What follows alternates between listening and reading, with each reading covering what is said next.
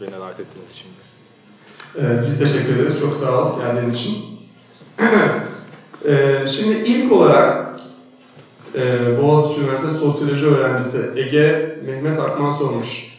Ee, sizi ve arkadaşlarınızı rol model alarak arkadaşlarımızla zaman zaman toplanıp özellikle internet üzerinden nasıl bir girişim üretebiliriz, nasıl bir fikir tutar diye kafa yoruyoruz. Ama çok amatör seviyede bir beyin fırtınası, bir sohbet olarak yapıyoruz bunu. Sizce doğru yolda mıyız demiş. Bence doğru yolda. Ee, eskiden pek böyle insanlar fikirlerini komün bir araya gelinen ortamlarda paylaşmak istemezlerdi. Fikrim çalınır vesaire işte taklit edilir, kopya alınır falan diye. Bunun kesinlikle doğru olduğunu düşünmüyorum.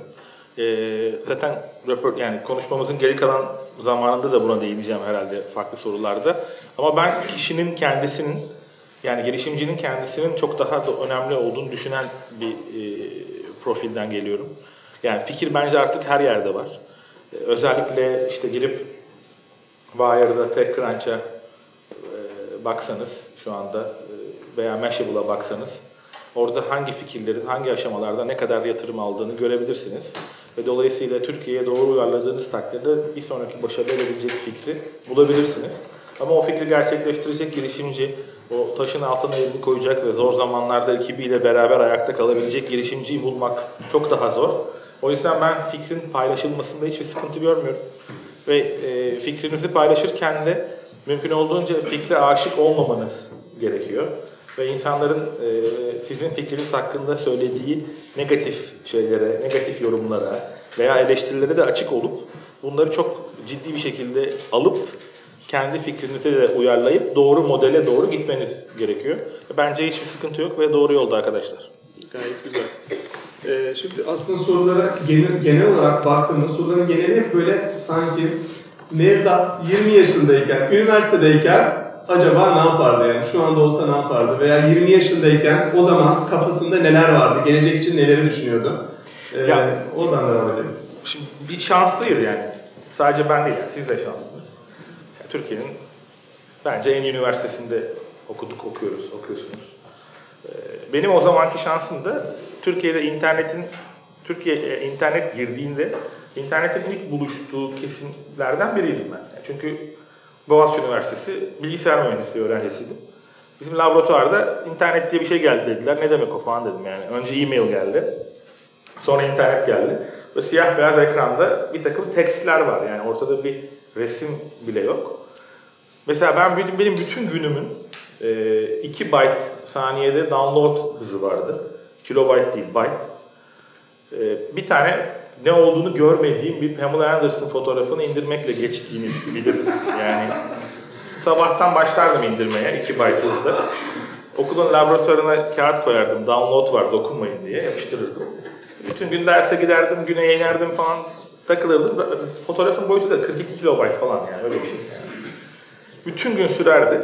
Bütün gün sürdükten sonra giderdim artık en son servisle eve gideceğim. Diskete kopyalardım onu. O da bayağı bir sürerdi. Sonra eve giderdim. Evde diskette kendi bilgisayarıma kopyalardım. Kendi bilgisayarıma kopyaladıktan sonra aça basardım ve gidip yemek yerdim. Çünkü o kadar sürerdi o dosyayı açması. Sonunda bakardım ki işte arka tarafta mavi deniz görüntüleri falan var ama %15 dosyanın doğru inmiş. Ondan sonrası corrupt olmuş. Yani bütün gün bir tane saçma sapan bir dosyayı görmek için zamanımı geçirmişim. Yani işte o dönemlerden bu dönemlere geldik. Ya bence o yüzden şanslıyız ki bu bu transition'ın içinde yer alabildik. Ya ben hayatımda 10. dakika internette zaman geçirdiğimde o zaman işte Washington University e, kütüphanesi vardı Wustel diye. İşte bir sürü Harvard Edu vesaire. Onlar da böyle ekranlarda geçerdik oradan oraya. Hocalarımız şey derdi, Netscape için mozaik denirdi o zaman. Netscape vardı. Mozaik kullanmayın, Türkiye'nin çıkışı daralıyor derlerdi mesela. Çünkü bütün Türkiye'nin çıkışı işte 128 kilobit bir bağlantı üzerindendi. E, o dönemi de bu dönemi de görmenin büyük bir şansı olduğunu düşünüyorum. Ve o laboratuvarda internetle daha 10 dakika geçirmişken dedim ki ben hayatımın geri kalanında internetle ilgili bir şey yapacağım. Çünkü acayip hoşuma gitmişti. Yani interaksiyonun bu kadar hızlı olduğu, bu kadar çabuk yanıt alabildiğin, istediğin şeye bu kadar çabuk ulaşabildiğin, bilgiye bu kadar rahat erişebildiğin bir platform çok çekiciydi. Ve ben hayatımın geri kalanında internetle ilgili bir şey yapmak istiyorum olmuştu.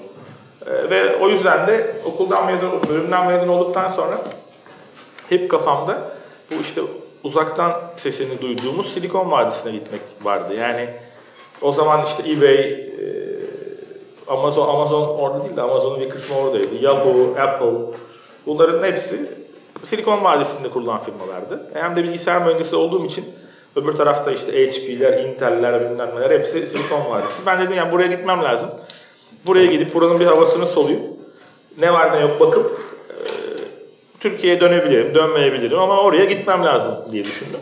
İşte ondan sonra da Boğaziçi bilgisayardan mezun olduktan sonra e, nasıl gidebilirim? Üniversite, yani master yapacağım. University of San Francisco. Çok iyi bir üniversite değildi ama zaten ben çok iyi bir öğrenci değildim. Yani benim GPA'im 2.17 idi. İşte 6 senede bitirmiştim okulu. Ee, ama yani e, orada yaşamam için bir sebebe gerek vardı. O da üniversiteydi. Oradan sonra University of San Francisco ve Silikon Vadisi hikayesi başladı yani. Peki Amerika'da kalmak yerine niye Türkiye'ye döndün? Öyle bir soru gelmiş. Tam yeri gelmişken. Ee, ya Amerika'da da kalabilirdim. Ee, bu arada Amerika'da bu modeli de deneyebilirdim. Çünkü birebir aynı model yoktu. Ee, ama ben yani e, Türkiye'deki Türkiye'de bir takım şeylere özellikle bu tip yeni projelere, yeni konseptlere adaptasyon sürecinin çok hızlı olduğunu düşünüyorum. Yani kendi 30 senelik işte kendimi bildiğim hayatımda mesela renkli televizyonun bir adaptasyonunu gördüm. Cep telefonunun adaptasyonunu gördüm. Türkiye'de böyle şeydir ya sosyal çevrenizde yeni bir şey çıkmışsa veya yeni bir yere gidiliyorsa restoran vesaire, yeni bir film gelmişse sen bunu seyredememişsen, buraya gitmemişsen veya bu ürünü kullanmamışsan biraz daha böyle dışarıda kalır gibisin. Ya bizde yeniliğe karşı acayip bir özenti ve acayip bir merak var. Ki bu iyi bir şey diye söylüyorum ben. Yani özenti kelimesi çok doğru olmadı belki. E, ve ya, internet gibi bir şeyin oradaki hayatı ne kadar dönüştürebildiğini gördüm. Yani her şey internetten yapılıyordu. Türkiye'de böyle bir ortam yoktu ya. Ben 98-99'da yurt dışına gittim. Türkiye'deki webten alışveriş yapacağın site herhalde bir iki tane falandır yani. Hepsi burada var mıydı hatırlamıyorum. Yoktu bildiğim kadarıyla. 2099 onlarda. Gitti gidiyor 2000. Yoktu yani etrafta alışveriş yapabileceğiniz bir site yoktu. İçerik siteleri vardı.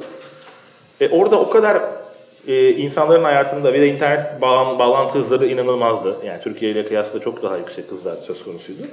Ve insanların hayatının bu kadar radikal anlamda dönüştürebilen bir şeyin Türkiye'ye girdiği anda Türkiye'de bulunmak istedim. Ve dedim ki ne yapabilirim Türkiye'ye döndüğümde? İşte 3-4 tane farklı proje düşündüm. Yani biri yemek sepetiydi. Ee, biri açık arttırmaydı. İşte biri bettingdi, bahisti. Biri de çöpçatanlık, matchmaking'ti. Şimdi diğer üç tanesinde ileride sorun yaşayabileceğimi düşündüm. Yani matchmaking ve bahis de devlet tarafında sorun yaşayabiliyorum. Türkiye'de ne olacağı belli olmazdı. E, açık arttırmada hukuksal yani muhasebesel bir takım sorunlar vardı fatura kesme ile ilgili. Bu işlerin en zoru belki de e, ama en başımın ağrımayacağı modeli yemek sepetiydi. Yani internet, yemek sepeti derken internetten paket servis siparişi verme konsepti. Ki bu aslında dünyada bile yoktu. Yani birkaç tane vardı. Onların da hiçbiri bizim burada yaptığımız yemek sepeti modelinde değildi. Bazıları siparişi kendi götürmeye kalkıyordu. Lojistik operasyonunu üstlenmeniz gerekiyordu. Bazıları online kredi kartıyla siparişi mecburi hale e, sokmuştu. Orada da kullanıcı tarafında bir traction yakalamaları zor oluyordu. Yani bizce ben, e, ya bence biz Türkiye'de e, internet ve paket servisiyle ilgili global modeli bulduk 2000 yılında. Yani internetten sipariş verdiğin, herhangi bir ekstra ücret ödemediğin, kredi kartı, online kredi kartı kullanımına ihtiyacı olmayan, e, restoranlara da sadece sipariş iletebildiğin takdirde onlardan bir para aldığın modeli yemek sepetini hayata geçirdik. Ve ondan sonrası iyi gitti. Peki, e, gene bir soru. Şu anda üniversitede olsan ne yapardın? Hani birçok kişi özellikle Boğaziçi'nin çok multinational şirketten yüksek maaşla iş teklifi alıyor. Ailelerin, çevrenin yüksek beklentileri var. Hemen bir an önce para kazanmam lazım. Üniversitede sıkıntı yaşadıktan sonra. Yani birçok kişi okulda da bu sıkıntıları yaşıyor. Şu anda sen üniversitede olsan, o zaman internet vardı. Şu anda ne tavsiye yani Şu anda da mobil var yani. Şu anda da artificial intelligence var yani ne bileyim. Şu anda da virtual reality var. E, augmented reality var. Yani şu anda da başka konseptler var. Hı hı. Crowdsourcing var ne bileyim. Yani. E, IoT, Internet of Things var. Cloud var. Bambaşka şeyler var şu anda da.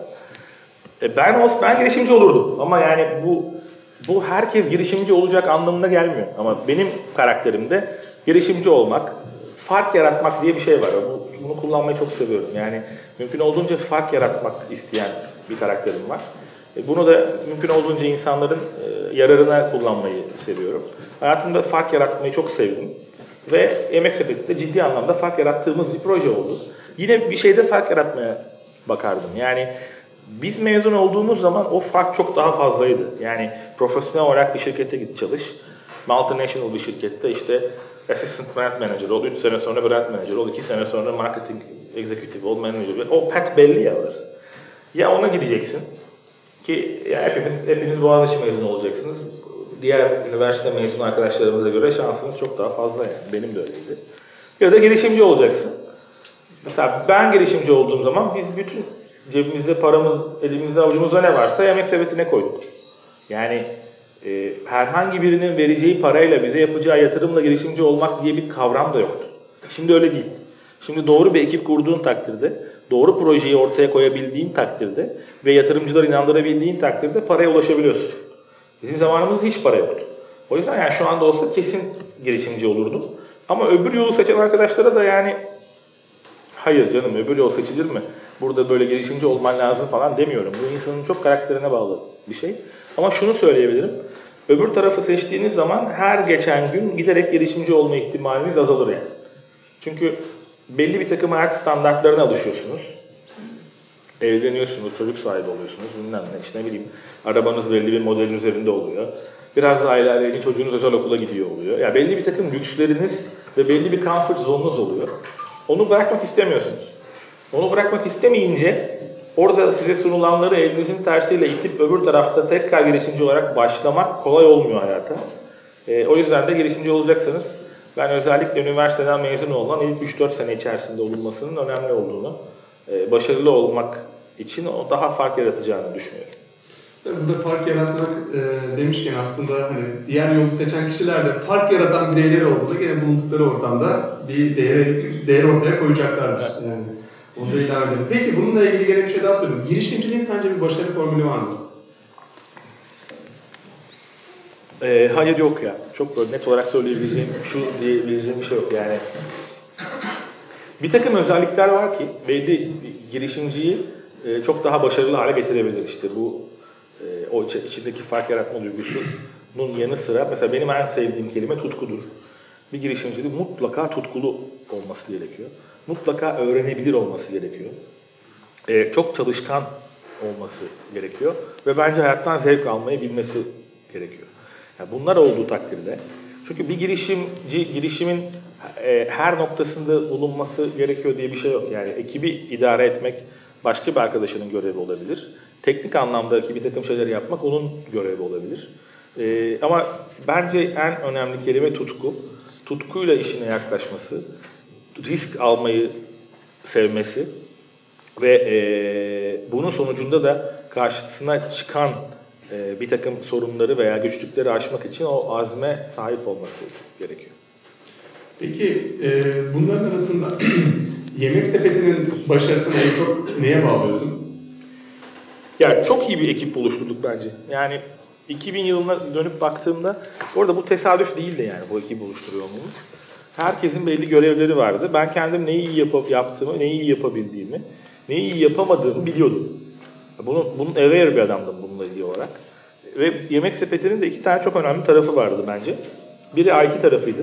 Evet ben kendim bilgisayar mühendisliği mezunuyum ama bilgisayar mühendisliğinde veya IT tarafında benden çok daha iyi olan ortağım Melih vardı. Gittim Melih'e dedim ki Melih böyle böyle bir şey var dedim. İşte anlattım onu, ikna ettim vesaire. O ekibe geldi.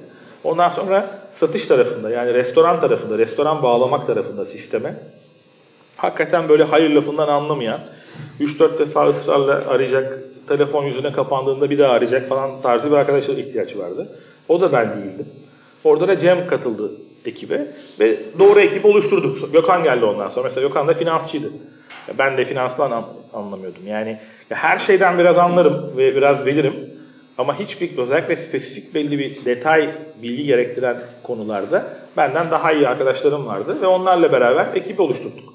Bana da bu ekibi lead etmek, daha yaratıcı olarak bir takım bir sonraki aşamada kullanıcının neler istiyor olabileceğini öngörmek, e, işte yatırımcı ilişkileri vesaire onlar kaldı.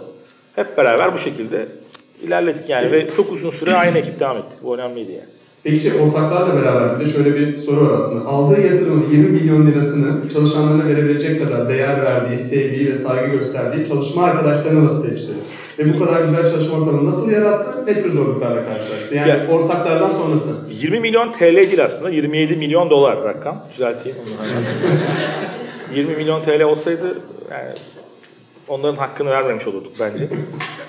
Ee, ya ben mesela şirkette ne iş yapıyor diye bana sorarsanız ben İK ile business development yapıyorum. Eskiden çok daha fazla İK yapardım ve bütün çalışanlarla tek tek görüştüm. Yani hala görüşmeye çalışıyorum. Bazen aksıyor. Ama yani 15 sene boyunca Yemek Sepeti.com'a alınan bütün çalışanlarla son aşamasında mutlaka görüştüm.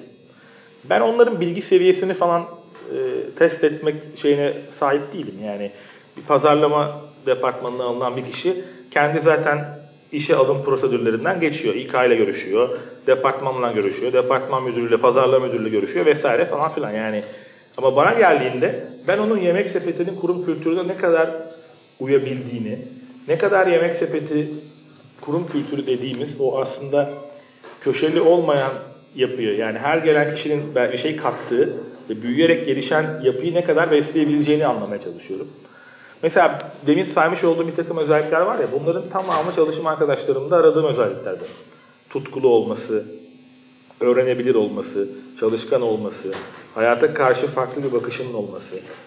Yani bir peçete koleksiyonu bile yapabilirsiniz ya. Yani ama hayatta bir şeyi tutkuyla yapıyor olduğunuzu bana hissettirmeniz gerekiyor. Ya mesela benim en çok sorduğum sorulardan biridir iş görüşmelerinde. Ya senle derim aşağıda yemek yerken denk gelsek ne konuşuyoruz? Bana ne anlatırsın yani? Şimdi buna bir yanıt verebilmesi gerekiyor. Veya derim ki benim yerimde olsaydın ne sorardın kendine derim mesela. Orada bayağı bir sessizlik oluyor falan. Ha, bunu hiç düşünmemiştim. Ne kadar maaş istersin? Kendine sor.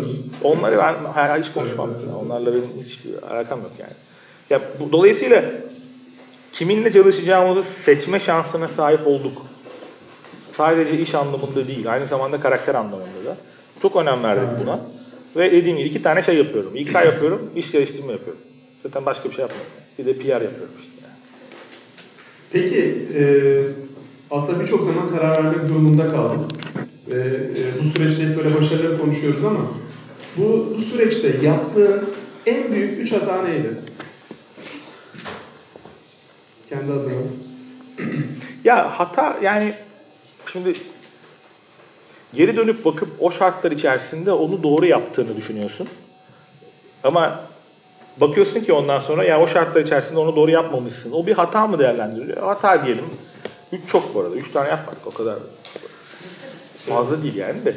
En, en büyük e, En büyük hata diyelim o zaman. en büyük hata En büyük pişmanlığın veya hani e, Yemek Sepeti dünyayı domine eden bir firma olabilirdi. Yani dünyanın bütün dünyada paket servis ve yemek denince akla biz gelebilirdik.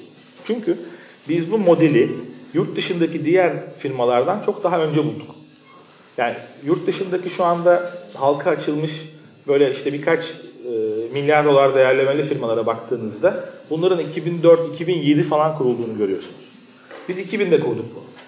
Ama hem bizim hatamız mı diyeyim hem konjektürün biraz getirdiği yemek sepeti öyle e, sermaye alabilecek, yatırım alabilecek bir ortamda büyümedi. Yani bizim kafamıza hiç biz bir venture capital firmasından gidelim, ondan 3 milyon dolar alalım, oradan o parayla İngiltere'ye açılalım diye bir şey olmadı. Yani e, ne öyle bir değerlememiz vardı ve herhangi bir şekilde yurt dışına açıl, açılacak kadar para raise etmeye kalksak şirketin tamamını vermemiz gerekiyordu. Ne de vizyonumuz o kadar geniş değildi. Ne zaman geniş oldu? İlk yatırımı aldık 2008'de. Orada da ilk yatırımı alma sebebimiz aslında yurt dışına açılmaktı. Orada doğru partiyi bulamadık. Yani gerçi mesela o partiyi ortak almamızın ondan sonra 2010-15 yılındaki exit'te çok büyük payı oldu. O bambaşka bir parametre. 2010'da açıldık yurt dışına. Yani 2010'da Arap Emirliği ve Rusya'ya açıldı. 2012'de 12 ülkedeydik. Yani çok hızlı bir süre içerisinde diğer ülkelere açılabildik. Yani şimdi dönüp baktığımda yani bir bu 17 Aralık 25 Aralık süreci var. Ee, işte FETÖ vesaire hükümeti devirme girişimleri falan filan. Ne adının ne olduğunu bilmiyorum. Ya. O benim çok umurumda değil de. O süreçte bir yönetim kurulu yaptık kendi aramızda. 6 tane hedef ülke ve hedef satın alacağımız firma belirledik. Ben belirledim hatta çok iyi hatırlıyorum. İhtiyacımız olan para 150 milyon dolardı. Yani 150 milyon dolar parayı şirkete koyup o 6 firmayı alsaydık şu anda yemek sepeti dünyada bir numaraydı mesela. Ama öyle bir dönemde o yönetim kuruluna girdik ki hem biz hem yatırımcılar. Yani Nevzat bu dönemde bu parayı yatırsak mı? Çünkü kazandığın para TL ve Türkiye'de kazanıyorsun. Ama harcayacağın para tamamen döviz. Dolayısıyla TL'nin herhangi bir şekilde devalüe olduğu durumda hakikaten çok zor durumda kalabilirsin. Ve bu riski alamadık. Yani bu riski alabilseydik belki şu anda bütün dünya üzerinde işte 40'ın üzerinde ülkede bir numara olan bir yemek sepeti vardı. Bunlara baktığımda hata veya doğru tercihi kullanmadığımızı söyleyebilirim. Yani şeyleri hata olarak saymıyorum bile. Bir takım projeler açtık, kapattık. İrmik.com diye bir proje açtık mesela. Belki duymuşsunuzdur. B2B e, marketplace restoranlara ürün satıyorduk. Yani haşere ilaçlama servisinden peçeteye kadar her şeyi sattık. Fena da gitmiyordu ama büyüme hızı bizim istediğimiz gibi değildi. Kapattık. Lokum.com diye bir site vardı. Çok iyi projeydi bence. Domain de çok iyiydi. Türkiye'nin her tarafından o yörenin lezzetli ürünleri ne varsa kendisine has, kendisine özel onların siparişini verebildiği bir modeldi. Bir yere kadar geldi. Ondan sonra baktık büyümüyor, kapattık. Ya bunlar bence şey bile değil. Yani büyük anlamda e, hata veya başarısızlık bile değil. Ama öbürü başka bir şeydi. Öbürü ya hakikaten dünyada Türkiye'den çıkan bir firmanın bütün dünyayı domine ettiği modele ulaşabilirdik. Evet bunu yapamadık yani. Peki hani bunlar yemek sepeti adına. Peki Nevzat olarak hani sen birçok zaman karar vermek durumunda kaldın. Burada istemediğin ama zorunlu hissettiğin bir karar verdin mi? Ya da ne bileyim spesifik olarak vicdanen rahatsız olsan da yani böyle bir hani böyle bir kararlar vermek durumunda kaldın mı? Çoğu zaman çok insanın dilemmasıdır aslında bu e, iş hayatında. İstek ama ne yapalım onu yapmaya mecburduk gibisinden. Öyle dönüp baktığında kişisel verdiğin kararlara kararlar için. Ya bazı e, mesela şimdi isim veya detay vermeyeceğim ama ya bazı ortaklarımla belli noktalarda ayrılmam gerekti. E, bu çok zordu. Yani bu kolay değildi. Yani e, yanlış olduğunu düşünmüyorum. Yani doğru tarafta olduğunu düşünüyorum ama bunun kararını vermek herhalde benim yemek sepeti kariyerimdeki en zor hareketlerden biriydi. Yani belli bir süre her şeyi beraber paylaştığınız, hep beraber geldiğiniz bir, bir ortam var orada. Ama öbür taraftan da işin ileri gitmesi için başka bir takım dengeler gerekiyor. Burada hakikaten daha dramatik anlar yaşandı yani. Ee, yemek sepetinin ne aldığımız ortaklara, yurt dışından yatırımlara baktığımda çok doğru olduğunu düşünüyorum. Orada bir hata yapmadık. İki yatırımın ikisinde zamanlaması çok doğruydu. İlki yemek sepetinin e, yurt dışına açılabilir mi açılamaz mı diye Avrupa'nın en büyük e-commerce şirketiyle ortaklık yaptık Avrupa'ya açılmak için olmadı. E, ikincisinde de dünyanın en büyük private equity'lerinden biriyle ortaklık yaptık. Çok kısa süre içerisinde çok fazla ülkeye açılmak için o başarılı oldu. Ya çok oluyordur yani e, ama en önemlisi bence ortaklarla yaşadığımız o şeydi. Anladım. Zor, zor kararlar. Zor kararlardı evet. Anladım. Peki e, bu satışla ilgili... Ha, pardon ya bir şey daha söyleyeyim o zaman. Şu zor bir karardı tabii ki. Cebinizde 1-2 milyon dolar paranız yokken 500 milyon dolarlık teklife ya hayır ya saçmalama ne alakası var demek hakikaten çok zor bir karar. Yani. Ya bunun çünkü ya o yine mesela ortaklarla olan bir denge e, herkes 200-300 civarında bir teklife okeydi değerleme anlamında çok alçak gönüllü olmayacağım. Yani benim hayır deyip benim ittirmemle yemek sepetinin değerlemesi 600 milyon dolarlara çıktı. Ama ona o çıkarken cebinde 3 milyon doların var mı diyorsan hayır yoktu yani.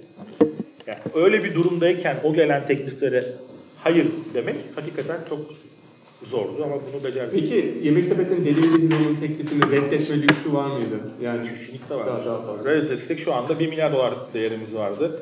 Yine etrafta yani hiç hiç ha çünkü Hürriyet Gazetesi'nde bir röportajını okudum geçtiğimiz günlerde. Ya o biraz abartıldı ya. Orada e,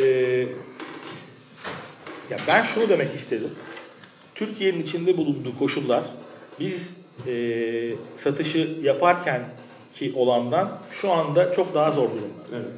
Yani son bu dönem iki dönem arasına baktığınızda iki tane seçim oldu. İşte altı tane bombalama, patlama vesaire oldu. Bir tane darbe girişimi oldu. Tabii ki yurt dışından Türkiye'ye gelen alıcı bu arada bu sesi halledemeyeceğiz galiba. Benden mi? Ha, ondan geliyor. Ee, tabii ki Türkiye'nin içinde bulunduğu ortam o zamanki ortama göre şu anda çok daha zor. Ve dedim ki belki Yemek Sepeti.com olarak biz aynı rakamlarda olmamıza rağmen, çok daha iyi gidiyor olmamıza rağmen şu anda olsaydı yurt dışından bir teklif gelmeyebilirdi. Yoksa bunun Yemek Sepeti'nin başarısıyla veya Yemek Sepeti'nin gidişatıyla falan hiçbir alakası yok. Yemek Sepeti ilk 9 ay içerisinde e, %66 büyüdü. Yani bizim son zamanlarda, son senelerde hiç ulaşmadığımız bir şekilde büyüyoruz. Ve dediğim gibi 600 milyon dolar değil de şu anda bana yemek sepeti için gelseniz en aşağı 1 milyar dolar isterdim yani. Ee, peki. Ee, sorularıma tekrardan bakıyorum.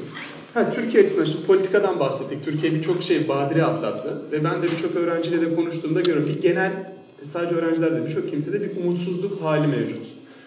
Ee, politik açıdan zor bir ülkede yaşıyoruz.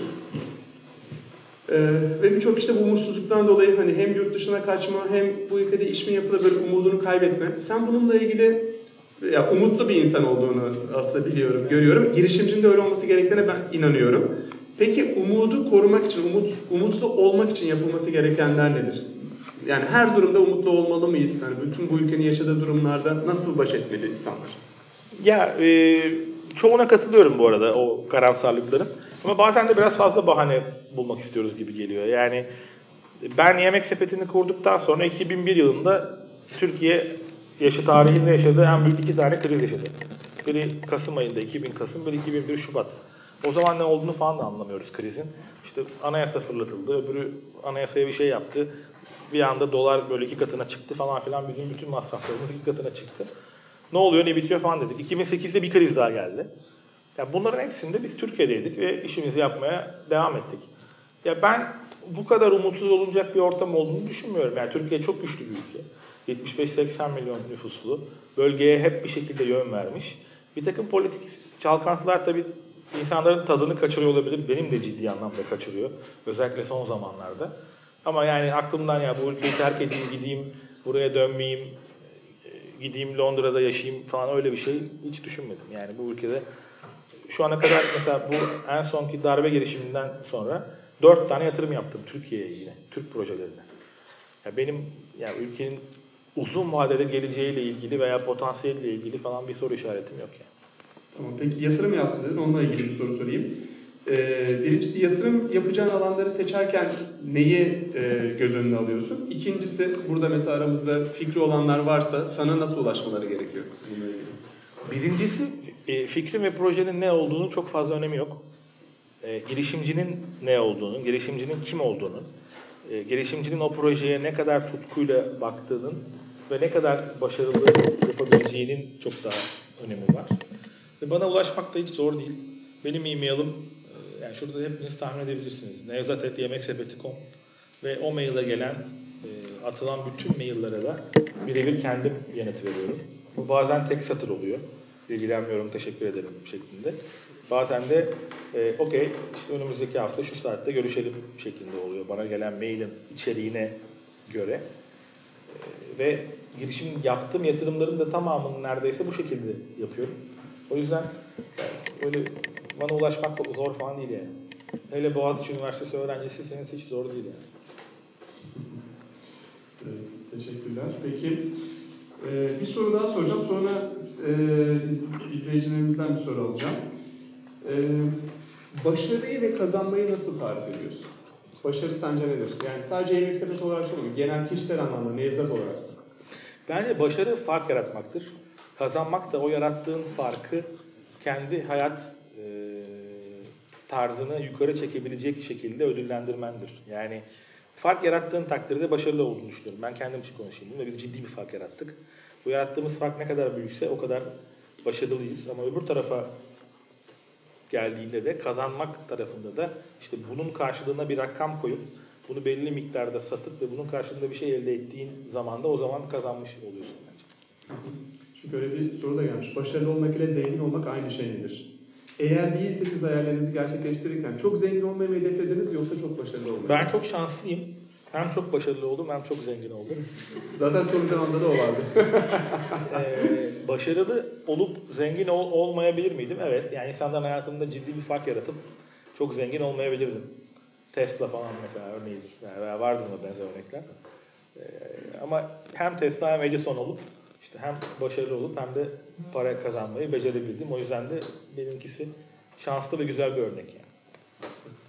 Evet şimdi sizlerden soru alabiliriz. Ee, sorusu olan varsa gezici mikrofonumuz var.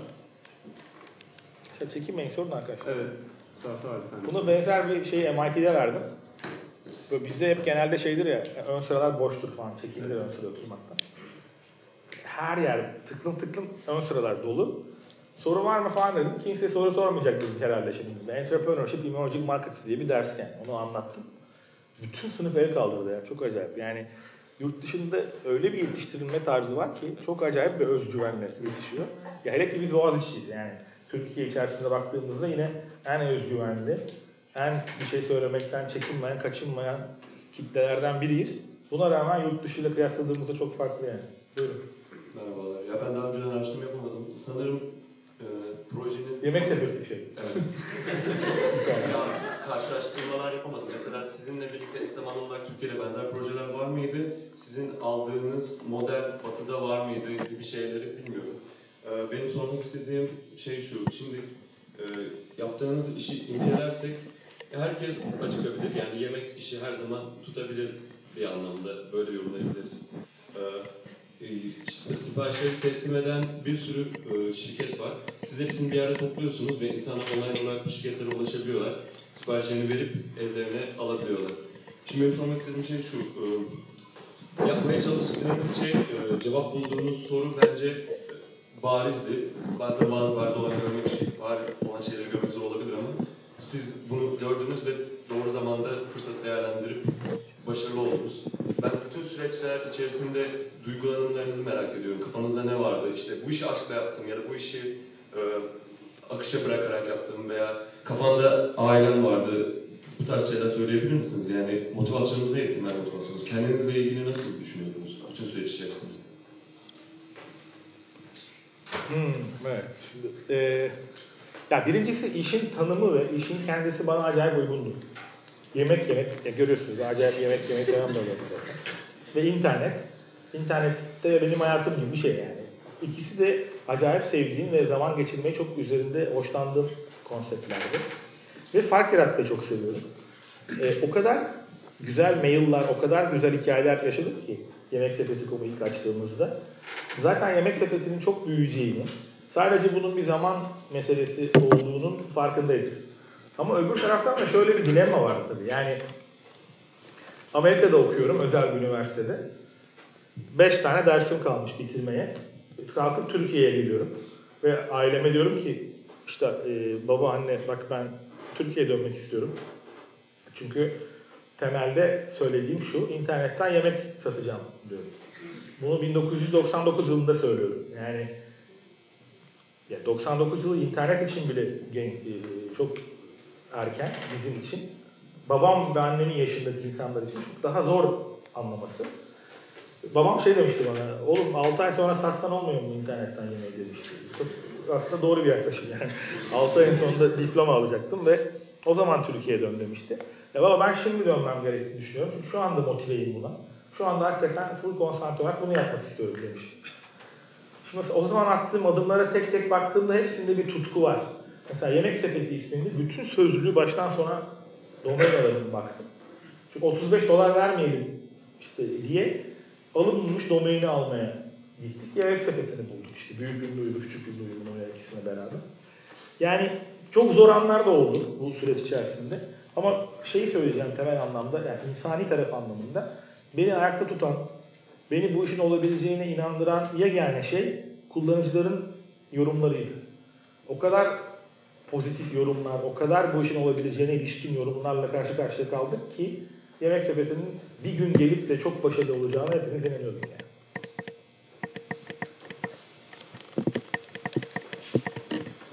Evet, başka soru? Sen şu mikrofonu biraz yukarı alabilir miyiz? Ses açmak zorunda kalıyorum.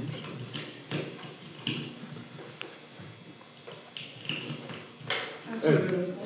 tamam. Ben şimdi insan kaynakları ile ilgili bir soru soracağım tabii. Ee, Ben seni daha önce de dinledim insan kaynakları konferansında da ve yemek sepetinin belli bir kültür olduğunu da biliyorum. Onu soracağım. Yemek sepetinde nasıl bir kültür yarattınız? Yani çalışanları ne motive ediyor yemek sepetinde? Ondan biraz bahsedebilir misiniz? Ya bir kere Yemek Sepeti bayağı keyifli bir marka. Yani marka konumlandırması olarak insanların çalışmak isteyeceği bir yer. Ve kendilerini özdeşleştirebiliyorlar. Mesela benim e, herkesin çalışanların da aradığı bir takım özellikler var. Benim bir numaralısı loyalty. Ben loyalty'ye yani sadakate acayip önem veren bir, e, bir yöneticiyim diyeyim. Ya hep bir lafım vardır ya. Yani dışarıdan bir toplantıya baktığımda toplantıda iki taraf varsa ilk dakika içerisinde hangi tarafın yemek sepeti çalışanı olduğunu anlamak istedim derim.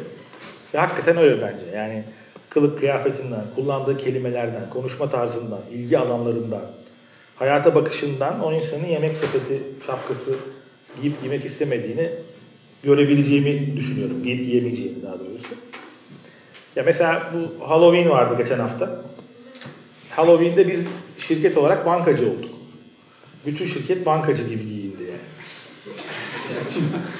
Mesela bu çok iddialı bir söylem tabii. Yani. Çünkü normalde o kadar alakamız yok ki. Yani işte ben böyle şirkete geliyorum, buraya da böyle geliyorum. Ya okula gelir gibi şirkete geliyorum. Herkes de öyle geliyor. Yani 26 zaten yaş ortalaması. Son derece genç yani. E, Çok farklı bir yoğurdu iş tarzımız var ya. O bahsetmiş olduğum karakteristik özelliklerin olmasını, bulunmasına çalışıyoruz. Yani fark yaratmaya meyilli olması, çalışkan olması, iyi niyetli olması, öğrenebilir olması. Mesela experience is overrated diyoruz. Tecrübenin gereğinden fazla önemsendiğini düşünüyoruz. Bundan büyük örneği benim zaten. Ben sıfır tecrübeyle iş hayatına girdim. Şirket kurulduğunda 3 kişilik bir ekibi idare ediyordum. Şimdi 500 kişilik bir ekibi idare ediyorum. Ve hiç tecrübem yoktu. E karşı tarafta işe başvuran birine senin 10 senelik satış tecrüben var mı istememden daha abes bir şey olabilir mi bence? O yüzden ama, ama kilit nokta öğrenebilir olması. Yani öğrenebiliyor olduğu takdirde her şeye, herkese her şeyi öğretebilirsiniz bence. Ve biz bence çok öğrenebilir ve hayattan keyif almayı bilen ve seven arkadaşlarla beraber çalışıyoruz. Girişimlerde bazen insanları tutmak da kolay olmuyor. Siz e, yani hani o yüzden kültürü özellikle sordum. Kurum kültürü o diza- dizaynı, ofisin dizaynı bile ve toplantı şekli bile önemli olabiliyor. Hayır, zaten insanları tutmak için verebileceğiniz para yoksa kurum kültürü yaratıp o kurumun içindeki unsurların o kişileri tutmasını sağlamaya çalışıyorsunuz. Biz de bunu yaptık zaten. Ama o kurum kültürü o kadar farkında ki mesela insanlar bu en son 27 milyon dolar dağıttığınızda bunu tabii çok rakam yüksek olduğu için çok yüksek haberi oldu. Ama ondan önceki aşamalarda da biz hep para dağıttık. Yani her yatırımda 3 3 tane yatırım oldu. Yani iki yatırım bir exit oldu.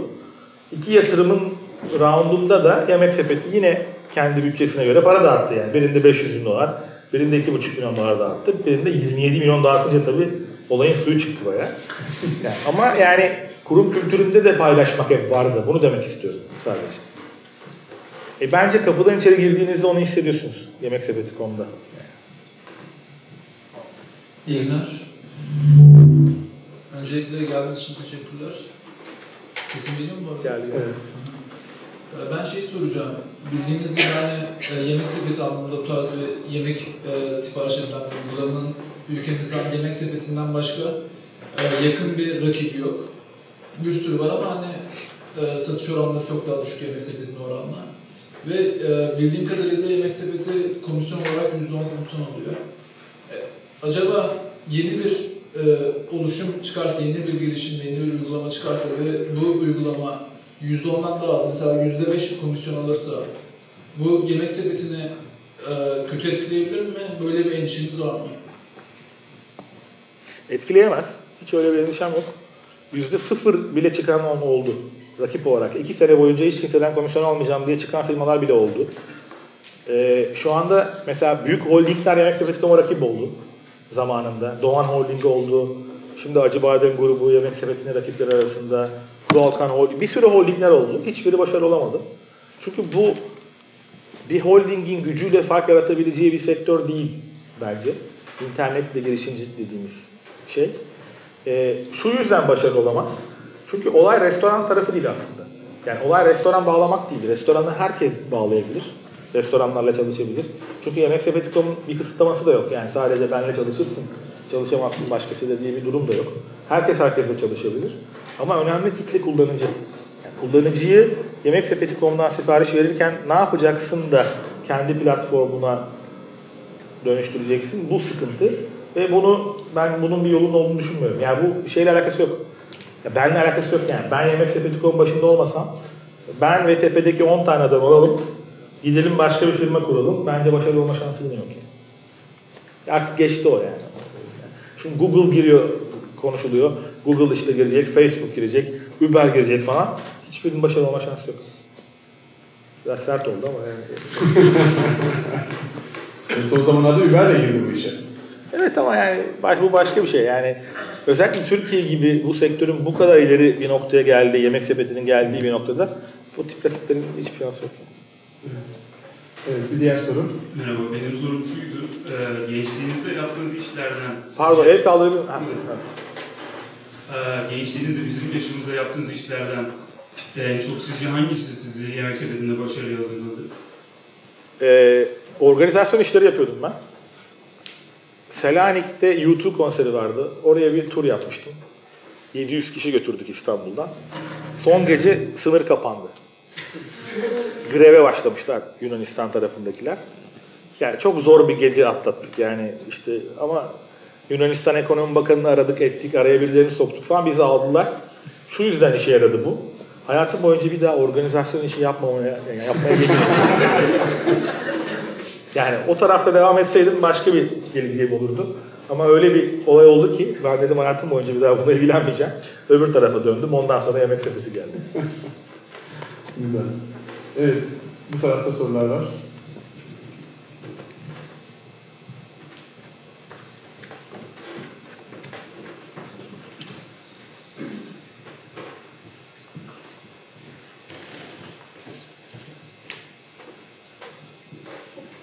Ben şey sormak istiyorum. Yola çıkarken doğru kişilerle e, başladığınızı ne zaman fark ettiniz? Yani en başından beri biliyor muydunuz? Yoksa başarılar gelmeye başlayınca mı anladınız? Yani bir formülü var mı? Ya en başından beri bilmiyordum. Ee, tahmin ediyordum doğru kişilerin olduğunu ama zaman içerisinde karşılaştığımız problemleri beraber çözdükçe daha da doğru olduğunu hissettim. Tabii ki. Bunun bir formülü var mı? Hayır yok ama neyin yanlış olduğunu biliyorum. Mesela en samimi arkadaşınla ortak olmanın doğru bir şey olmayacağını söyleyebilirim. Çünkü ya şu çok keyifli duruyor olabilir yani. Hem hep beraber takılalım hem hem hep iş yapalım, para kazanalım falan. Bu pratikte böyle olmuyor yani. Bunu ben hiç görmedim olduğunu. Ne arkadaşlık kalıyor ondan sonra geriye işin içine para gelince. Proje de istediği gibi gitmiyor insanların. Mesela ben en samimi arkadaşlarımla bu işi yapmaya kalksaydım yemek sepeti büyük ihtimalle yoktu şu an. Ama ben pozisyona göre en uygun tanıdığım insanlar kimler olabilir diye bakıp ona gittim. Ve bu şekilde yemek sepeti kuruldu dedi yani. Buna ilave bir şey söylemek istiyorum. Genelde benim de karşılaştığım şöyle bir durum oluyor. Girişimci en yakınındaki kişiyle iş yapma eğiliminde oluyor. En yakın arkadaş olması gerekmiyor ama en convenient. Yani orada da bir comfort zone var aslında. Yani e, Nevzat dediği gibi en uygun kişiyi arama zahmetine katlanan kişinin başarılı olma ihtimali daha fazla. İşte doğru işi o zaman doğru kişiyi almış Kesinlikle öyle. oluyorsun. Kesinlikle. Evet. Merhaba. Ee, Benim iki sorum olacak. Ee, Bir tanesi e, girişimciler için e, profil söz konusu. Hani e, 20'li yaşlarda genelde erkek, e, gerekirse eğitimini yarıda kesmeye e, meyilli, e, risk alabilir yapısında. Peki hani bazen internette de görüyoruz ya Oprah Winfrey şu yaşta işte mesleğine başladı, bilmem ne bu yaşta şunu icat etti. Yani e, kadınlı, kadın veya çocuklu, daha ileri yaşlardaki ortalama girişimci profilinden daha ayrışan profildeki insanlar için de bir e, girişimcilik yolu söz konusu mu yoksa o standart e, kapüşonlu, full siyah giymeyen insanlar girişimcilik yolundan uzak mı durmalı? Birinci sorum bu. Pardon, ikincisini hemen söyleyeyim. İkincisi de bu iş tutkusuz olmaz mı? Yani hayatta böyle her zaman tutku duyduğumuz şeyler e, ticarileştirilemiyor olabilir. Hani diyeceksiniz ki belki her şey ticarileştirilebilir ama hani belki çocuklarımızla geçirdiğimiz zaman tutkumuzu ve aslında ticaret bunun dışında kalıyor bazen. E, tutkusuz yani herhangi bir tutkumuz yok ise e, tamamen mekanik olarak girişim fırsatlarını yakalamamız mümkün mü? Yani bir robot gibi biz piyasaya bakıp internete tutkusuzuz belki veya Pamela Anderson veya başka herhangi bir şeye. Tamamen piyasadaki fırsatlara bakıp bir venture capitalcı edasıyla girişimcilik yapmamız mümkün mü? Fırsatları cımbızla çıkıp bunun üzerine çalışmamız. İki sorunun yanıtı da aslında evet ikisi de olabilir. Ya yani ilk sorunun yanıtı daha bu tipik girişimci profili işte hoodie giyen vesaire sırt çantası falan ya bu ya tabii ki 50 yaşında ve çok girişimci bir ruha sahip ve aklınıza gelen bir şey yapıp başarılı olabilirsiniz. Bu arada şey katılmıyorum ya. Kadın girişimci yani evet daha az e, erkeğe göre ama bu çok tipik bir profil değil. Yani kadın da olabilir rahatlıkla veya etrafta kadın girişimci de daha fazla görüyoruz ve göreceğiz. Sadece yani iş hayatının her yerinde kadın profili ne yoğunlukta ise girişimci tarafında da aynı yoğunlukta ne yazık ki. Ama e, kadının önünde erkeğe göre daha fazla engel var mı? Çok buna inanmıyorum. Yani ben kadınların da erkekler kadar iyi girişimci olabileceğini düşünüyorum kesinlikle bir kere. Hatta risk alma ve bir takım şeyleri SS etme anlamında daha da farklı bir takım intuitif şeyleri var bence kadınların. Ee, ikinci soru, ya tutku çok önemli bir şey ya. Yani bu tabii ki tutkusuz daha mekanik ve demin onu söyledim ya işte Wire'da TechCrunch'a, Mashable'a bakın. Orada en son yatırım almış projelere bakın. Ben bunu yapacağım deyip yapın. Doğru ama yani bunun içerisinde de bir yerde bir tutku gerekiyor. Yani akşam saat 6.30'dan sonra kalmak ne bileyim e, veya bir yatırım gerektiğinde yatırımcılarda kapı kapı çalışmak, ertesi güne bir sunum hazırlamak için sabaha kadar o projenin üzerine düşünüyor olmak. Ya ben olayın ya bir sürü ingredient'ı var ama tutku ingredient'ının diğerlerinden çok daha önemli olduğunu düşünüyorum. Evet, diğer soru arkada. Ben şeyi merak ediyorum. Bu girişimcilik serüveninizde özellikle yemek sepet serüveninizde en çok neyden fedakarlık yaptınız? Neyi feda ettiniz de buralara gelebildiniz ve bunlardan çok pişmanlık duydunuz mu? Ya pişmanlık duymadım da aile tarafını çok şey yaptım. Yani o zor bir denge ya. Hep öyle e, hayatta üç tane şey var denir. Aile, sağlık, başarı. Onun iki tanesinin aynı anda olması önemlidir. E, yani güzel bir ailem var, bir tane çocuğum var vesaire ama hep bir yerden fedakarlık olmak söz konusu olunca aile tarafından fedakarlık oldu. Bana baktığınız zaman sağlık tarafı işte gördüğünüz gibi durum pek çok iyi değil aslında. E, aile tarafı iyi Allah'a şükür fena değil. Başarı tarafı iyi. Bu üç tanenin dengesini, bunu kendim için konuşmuyorum, genelde konuşuyorum. Bu üç tanenin, üçünün bir arada olması muhteşem olur. Ama üçünden en az iki tanesinin bir araya gelmesi gerekiyor. Buna mutlaka dikkat edin hayatınızda bu dengelerde. Yani. yani suyun içine atacağınız taşlarda önce büyük taşları mı küçükleri mi atacağınızda işte büyükleri atmaya dikkat etmek gerekiyor. Hoş geldiniz. Ben şunu merak ediyorum. Girişimci olmak öğrenilebilir bir şey. Mesela ben girişimci olmak istiyorum ama girişimci ruhuna sahip miyim? Ya da hani sahip değilsem de sahip olabilir miyim? Bunu nasıl öğrenebilirim? Ya bununla ilgili çok araştırmalar var. Ee, çok şimdi bu yaratımdan hoşlanmayacak çok fazla üniversite profesörü vesaire falan filan var. Girişimcilik sadece bence bir yere kadar öğrenilebilir. Yani evet öğrenilebilir. Kendini şöyle söyleyeyim. İçinizde hiç girişimcilik ruhu yoksa bunu kitap okuyarak öğrenmek mümkün mü? Hayır bence değil. Ama içinizde olan girişimciliği daha yeşertmek ve büyütmek için e, okumak, case'lere bakmak, öğrenmek mümkün. Yani tabii ki eğitimini almış ve daha donanımlı olan bir girişimci diğer girişimciye göre karşılaşacağı problemleri çözme anlamında daha hazır durumda olur. Ama içinizde hiç olmayan bir şey varsa risk almak ve girişimci olmak, o tutkuyla o işlere saldırmak sizin işiniz değilse de herkesin hayatta girişimci olmasına gerek yok bence. O istek tutkuya girmiyor. Yani ilk başta istek olarak başlar. Sonra adım attıkça tutkuya daha çok yapma Evet olabilir tabii ki yani. Ben sadece şey demek istiyorum.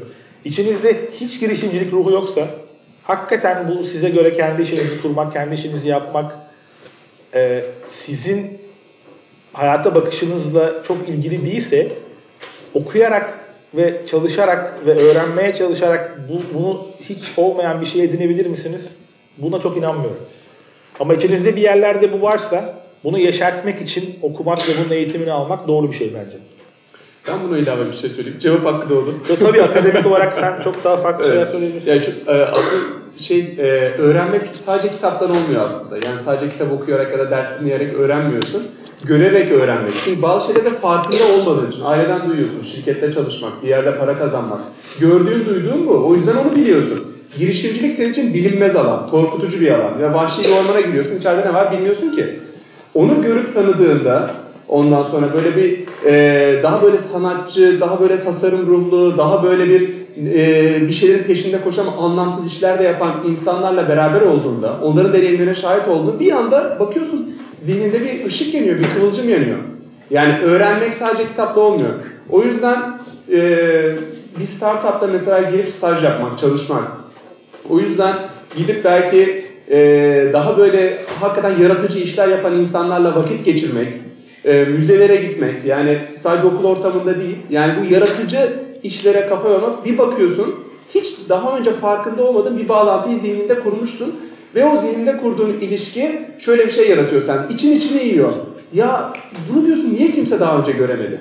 Yani böyle bir şey geliyor aklına o anda ve bunu ben, benim yapmam lazım diyorsun. Zaten o anda risk aldığını veya çok cesur hareket ettiğini düşünmüyorsun o anda. İçin içinde yediği için yapıyorsun. Onun tutku olduğunu bile farkında değilsin yaptığın şeyin. Sadece karnında bir ağrı var onu gidermeye çalışıyorsun. Bir bakmışsın bir şey yapmışsın. Aslında süreç böyle işliyor. Yok katılıyorum. Evet. Merhaba. Benim iki tane bunları projelendirdim. Daha da gelişiyor. Ee, Ben de çok heyecan duyuyorum. Fakat şöyle bir sorun var. Siz bir yazılımcıydınız. Çok büyük bir avantaj. Ben yazılımın Y'sini bilmiyorum. Fakat e, anlattığım fikirler insanlara çok hoşuma gidiyor. Da heyecanlandırıyor. Ee, bu işin raconu nedir? Mesela yazılımcıya ortaklık mı verilir? Ya da bir sözleşme yapılır. Teşvik aldığım zaman TÜBİTAK'tan ya da Kalkınma Bakanlığı'ndan sonra ödeme yapılır. Hani illa ki duyduğunuz bir şeyler vardır. Bunlardan bahseder misiniz? Teşekkür ederim. Ee, ya bir kere ben yazılımcı değilim. Yani bilgisayar mühendisliği mezunuyum da yazılımdan falan anlamazdım yani. Öyle, o yüzden birebir benzer durumlardayız. Ee, ben yazılım tarafıyla ilgili çok güvendiğim bir arkadaşım ortak almayı tercih etti. Ve ben bunun doğru olduğunu düşünüyorum. Ya öbür türlü herkesin kendine göre bir yazılım yazma biçimi var. Yani bir kod yazma biçimi var. İşte birine para verip yazdıracağınız bir kodu ondan sonra kullanamayabilirsiniz. Yani bunun çok acayip doğru, şu doğrudur dediğim yüzde yüz bunu yapmalısın diyeceğim bir yöntemi yok. Ama ben olsam yazılımdan iyi anlayan bir arkadaşı kendime ortak almaya çalışırdım. Ve olayın yazılım ve teknik tarafını ona bırakırdım. Zaten böyle yaptım yani. Yüzde olarak ne vermiş? Yemek sepetinin bütün ortakları eşit oldu bizde. Ben kimseye kendimden daha az hisse vermedim. Merhaba. Ee, IoT ve Artificial Intelligence ve birkaç şeyden bahsettiniz. Ee, bunlara dair herhangi bir yatırımınız var mı şu an? Birinci sorum. İkinci sorum, Big Data'yı da bunların arasına koyar mısınız? Eğer bu alanda e, kendisine bir hedefleyen birisine tavsiye ederiz neler olur? Big, Big Data'yı bunun arasına koyarım. Ee, bizim Big Data ile ilgili yaptığımız güzel bir proje vardı. Fakat ne yedik.com diye. Yani yemek sepetinden verilen siparişlerde daha önce verdiğiniz siparişlerden sizin profilinizi çıkartıp bunlarla ilgili bir proje yaptık. Bir video projesiydi. Ee, evet Big Data çok önemli. Yani onların arasına kesinlikle koyarım. Ee, benim genelde Türkiye'ye e, yatırım yaptığım için Türkiye'den de pek IoT veya işte augmented reality veya ona benzer proje tarzı çıkmıyor. Benim projelere, yatırımlara baktığında çoğunda e-commerce var, marketplace'ler var, ee, sosyal medya var, crowdsourcing var. Ee, ama daha teknik anlamda daha büyük kualifikasyon gerektiren işler şu anda yok yani. Merhaba. E, iki şey sormak istiyorum. Öncelikle bu tutkudan bahsettiniz. Tutku yaptığınız işe değil de başarıya ve para kazanma isteğine olabilir mi? Burada başarıyı getirebilir mi? Bunu öğrenmek istiyorum fikrinizi. Ee, bir de yemek sepetinde sipariş verdikten sonra her seferinde sorulan bir hediye seçim ekranı var. Bu fikrin nasıl ortaya çıktığını ve ne amaçlandığını öğrenmek istiyorum. Teşekkür ederim. Ee, ilk soru bence paraya ve başarıya o bir motivasyon olabilir ama tutkunun öyle bir şey olduğunu düşünmüyorum. Yani bendeki öyle değildi yani. Ben tamamen insanların hayatında fark yaratmaya odaklanmıştım. Ve hayatımda da hep şunu demişimdir ya ben zaten yaptığım işi doğru yaparsam ve insanların hayatında bir fark yaratırsam para ve başarı mutlaka gelecektir demişimdir. Hep bu tarafa doğru gittim ve öyle öyle oldu. Yani e, orada para odaklı bir gitme olmadı yani hiç hayatımda. Zaten öyle olsaydı eğer çok daha farklı rakamlara yemek sepetini çok daha önce satardım. Böyle bir şey düşünmedim. Ee, öbür soru hediye tarafı. Ya bu benden çıktı bu fikir. 2003 falandı galiba. Birçok firma yemek sepetinden sipariş veren kullanıcılara bir şeyler vermek istiyorlardı hediye olarak. Çünkü yemek sepeti kullanıcısı çok değerli bir kitle. Yani internetten alışveriş yapan beyaz yaka işte yaş ortalaması 26-34 arasında eğitim seviyesi yüksek e, bir kitle. E, bunu da daha yani bir şekilde fair bir ortamda çözmemiz gerekiyordu. Dedik ki orada lottery gibi bir şey yapalım. E, ama o lottery aynı zamanda bir algoritmaya bağlı olsun. O algoritmada da işte o hafta içerisinde kaç defa o hediyeyi seçtiğiniz, ne kadardır üye olduğunuz, ne kadar liralık sipariş verdiğiniz vesaireyle belirlenen bir şey olsun. Onun neticesinde ortaya çıktı. Her hafta da yaklaşık 300-400 kişiye hediye veriyoruz ya. Yani aslında bayağı iyi rakamlar yani. Sipariş verenlerin ne kadarı seçim yapıyor, ne kadarı boş verip geçiyor biliyor musun? Hatırlamıyorum. Biliyorum. O rakamlar yazıyor orada. Zaten o hediyelerin hepsinin yanında bir önceki hafta kaç kişi tarafından seçildiği de yazıyor. Hatta o yüzden de onu seçerseniz kazanma ihtimalinizin ne olduğu da yazıyor orada. Hatırlamıyorum ama yemeksepeti.com'dan sipariş veren sayıya baktığımızda e, haftada 1 milyon kişi civarında yani. Babanızın e, bu işi 6 ay sonra yapmasam babanızın bu işi 6 ay sonra yapsam olmuyor mu dediği gün bu işin aslında başka bir tarafından 6 ay önce başlamış olduğunu fark etseniz sizin için ne kadar caydırıcı olurdu? Hiç olmazdı ya. Çok umursamazdım ben. Çok takılmazdı bana yani. Mutlaka birileri... Bizden önce varmış bu arada bildiğim kadarıyla benim. Hemen servis.com diye bir site varmış. Ama mesela onlarda şöyle bir şey varmış. Sipariş veriyorsunuz. Siz Çin yemeği sipariş veriyorsunuz. Adam evde Çin yemeği yapıp getiriyor. Aynı yerden. Pizza sipariş veriyorsunuz. Pizza atıyor fırına getiriyor falan. Yanlış model yani belli yani. çok, çok takılacak bir şey yok. Aynı modelden bahsediyorum. Aynı model başka bir sitesi tarafından benzer biçimde kullanmış olsa 6 ay çok... güveniniz sizi diğer modelleri seçmektense yemek sepetinde devam etmeye Zor bir soru bilmiyorum. Yani 6 ay içerisinde o diğer partinin ne kadar yol almış olacağı, e, onun kimlerden kurulmuş olduğu, arkasında nasıl bir sermaye olduğu falan gibi parametreler herhalde önemli olurdu yani. Bu ilave ben de bir şey söyleyeyim. Bu da çok gelen bir soru aslında. Yani birçok kişi şey diyor ya ben bir şey yapacağım ama zaten yapılmışı var. E, o zaman demotive oluyor. Ya benim kişisel tavsiyem demotive olmayın. Yani çünkü her yiğidin yoğurt yiyişi farklı. Az önce Nevzat'ın dediği gibi. E, zaten ciddi belli bir yol almadıysa e, yani o aşılabilir bir şey vardır. Siz kendinizin yaptığın doğru olduğunu düşünüyorsanız onu yapmaya devam edin. Orada bir soru var yanında. Türkiye'nin geleceğini veriyorum dediniz. İki hafta önce veya daha kısa bir süre önce Dropbox ve engellendi, GitHub engellendi. Öncesinde Başbakanımızın, şimdiki Başbakanın açıklaması var. İnternet çok fazla kafa yormayın diye. Bu geleceğimize güvenme motivasyonunuzu nasıl sağlıyorsunuz? Ya o e, pek fazla kafa yormayın dediği internet değil. Bluetooth, cloud'a dedi onu. Çok karıştırmayın dedi. Kafa karışabilir dedi.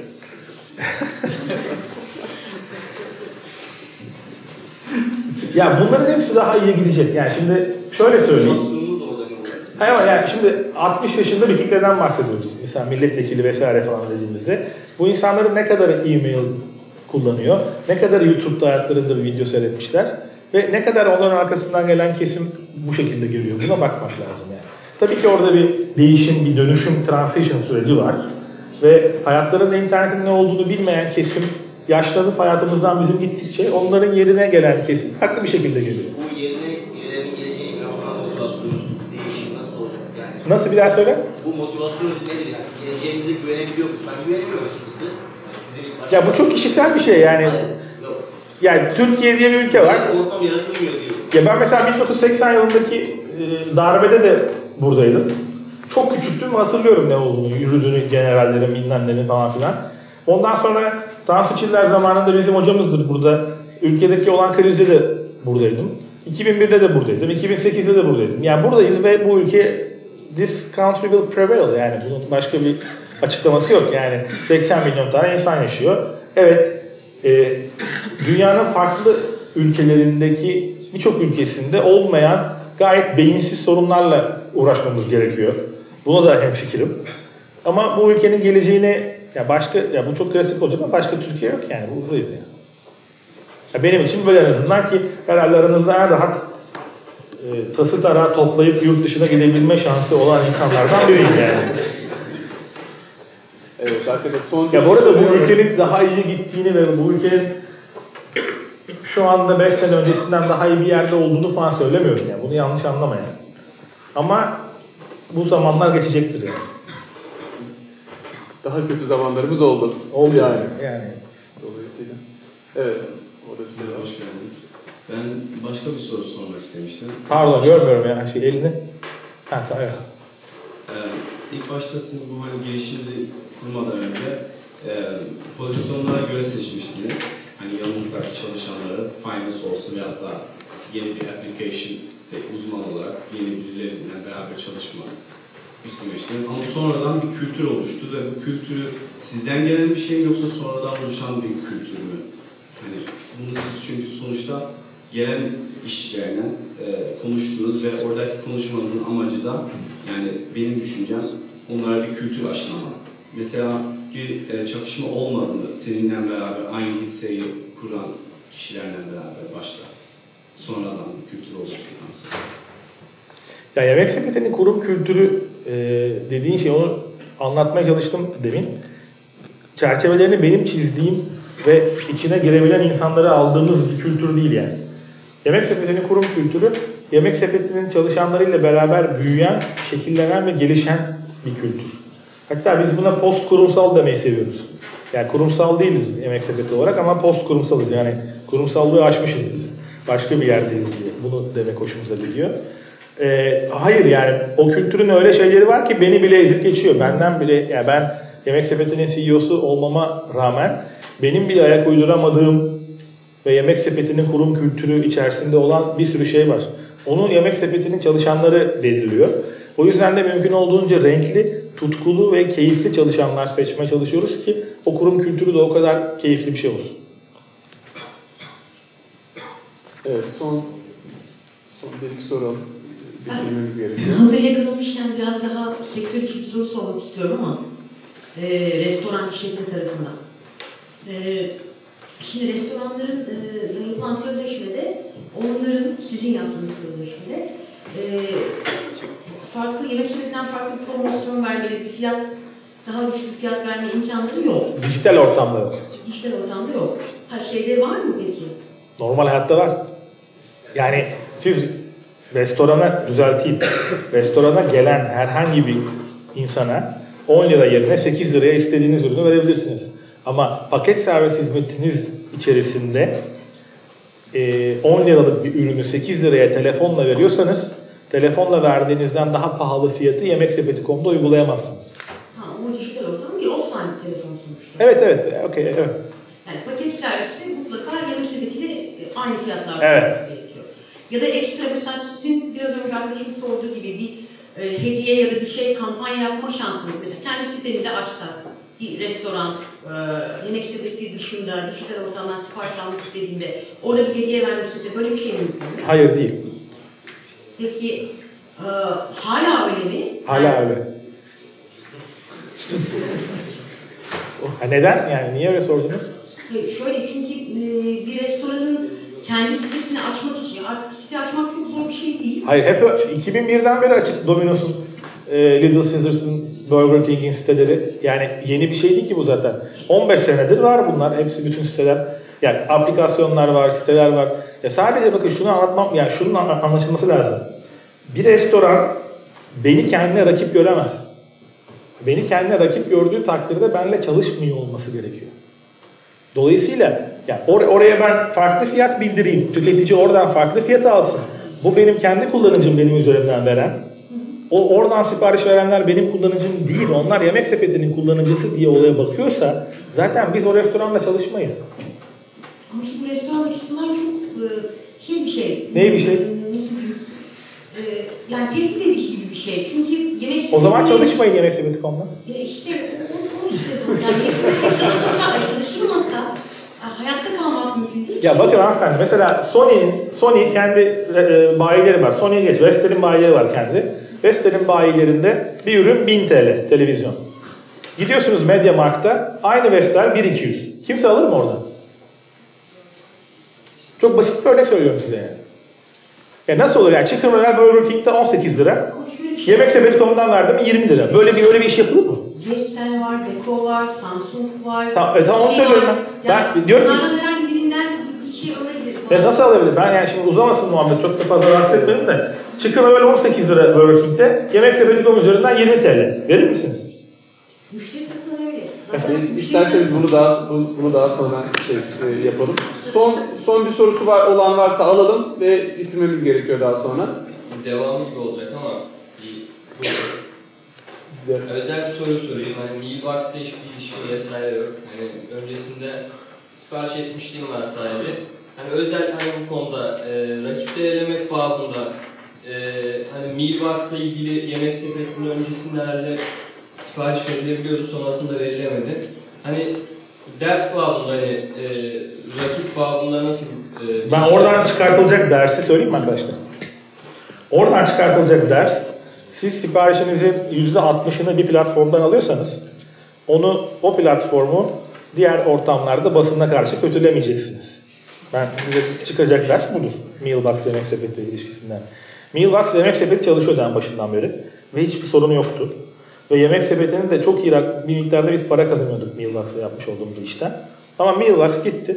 Tek Crunch gibi dünyanın çok önemli e, bir e, basın kuruluşuna yani ne bileyim işte internet basınına Yemek sepeti platformundaki restoranlar zaten onlar iyi restoranlar değil, kaliteli restoranlar değil. Mealbox olarak biz başka bir yerdeyiz dedi. Şimdi bunu dediği an itibariyle yemek sepeti ile Mealbox'ın hiçbir ilişkisi kalmıyor oldu. Bu kadar basit yani. Yemek sepeti Mealbox'ı kendine rakip gördü falan. Bu, böyle bir şey olsa zaten çalışmazdık biz Mealbox'la beraber. Mealbox'la beraber çalıştık ve Mealbox'ın büyümesinde Yemek Sepeti konunun katkısı çok fazladır. Ama ondan sonra çıkıp da yemek sepetindeki restoranlar zaten sağlıklı değil. Onlar kötü restoranlar. Ben Mealbox olarak daha başkayım dersen o zaman yemek sepetiyle çalışma şansın kalmaz yani. Haricinde bir şey yok yani. Tamamen ahlaki davranış. Ne olabilir haricinde başka? Yani adamlarla çalışıyorum zaten yani. En baştan almazdım eğer öyle bir sıkıntım olsa. Niye çalışmayayım yani? Ya öyle ya aldığınız kararlar mı peki? Hayır rakibimle zaten çalışamam ya. Rakip başka bir platform yani. Hayır yok yani. Tam tersi ben mesela Domino's, Little Caesars, Kentucky Pizza Hut vesaire bunların kendi siteleri ve aplikasyonlarıyla ilgili onlara yorumlarda bulunuyorum. Ya bak bunu böyle yapmayın. Burada 3 klik bilmem ne yapar falan diye. Onların platformu daha iyi olsun diye. Ya Benim bu ya benim en ufak bir şekilde rekabetten ne korkum var, ne çekincem var, ne de hareketlerimde buna göre karar veriyorum. Ya hiç öyle bir şeyim yok. Keşke Mealbox da başarılı olsun, diğerleri de başarılı olsun yani. Keşke pa- paket kavramı Türkiye'de daha büyük olsun. Biz zaten çok iyi bir yerdeyiz yani. Evet, çok e, teşekkür ederiz. Yeni soru almayalım. E, son olarak ben Deniz Ata ilave etmek istediği e, söz varsa bir söz vermek Ya bu, bura çok özel bir yer arkadaşlar. Boğaziçi Üniversitesi. Ha, ya ben kendi hayatıma baktığım zaman hayatımdaki en büyük alımlarımı e, maddi manevi, yani maddi değil manevi burada aldığımı düşünüyorum. İnsanlar çok başka bir özgüven veriyor, başka bir takım duygular veriyor. Hala işte mezun olalı ben 18 sene olmuş. Buraya kapıdan girdiğimde kendimi daha bir başka hissediyorum. Bu zamanın değerlerini bilin. Ee, yani mümkün olduğunca çabuk buradan mezun olayım da hemen kendime iş hayatına başlayayım falan diye bir kafada olmayın bence. Burada geçirdiğiniz zamanın kıymetini bilin her anlamda. Yani network anlamında, kulüp tarafında yani bu okulun tadını mümkün olduğunca çıkarmaya bakın. Ee, Bundan sonraki iş hayatında zaten burayı iyi değerlendirebilirseniz sizi çok güzel anlar bekliyor olacak. Ve Boğaziçi Üniversitesi'nin girişimcilik merkezine teşekkür ediyorum böyle fırsatı verdiği için de. Bence gayet keyifli oldu.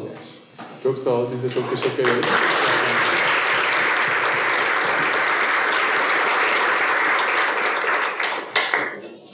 Bizim için de keyifli bir sohbet oldu.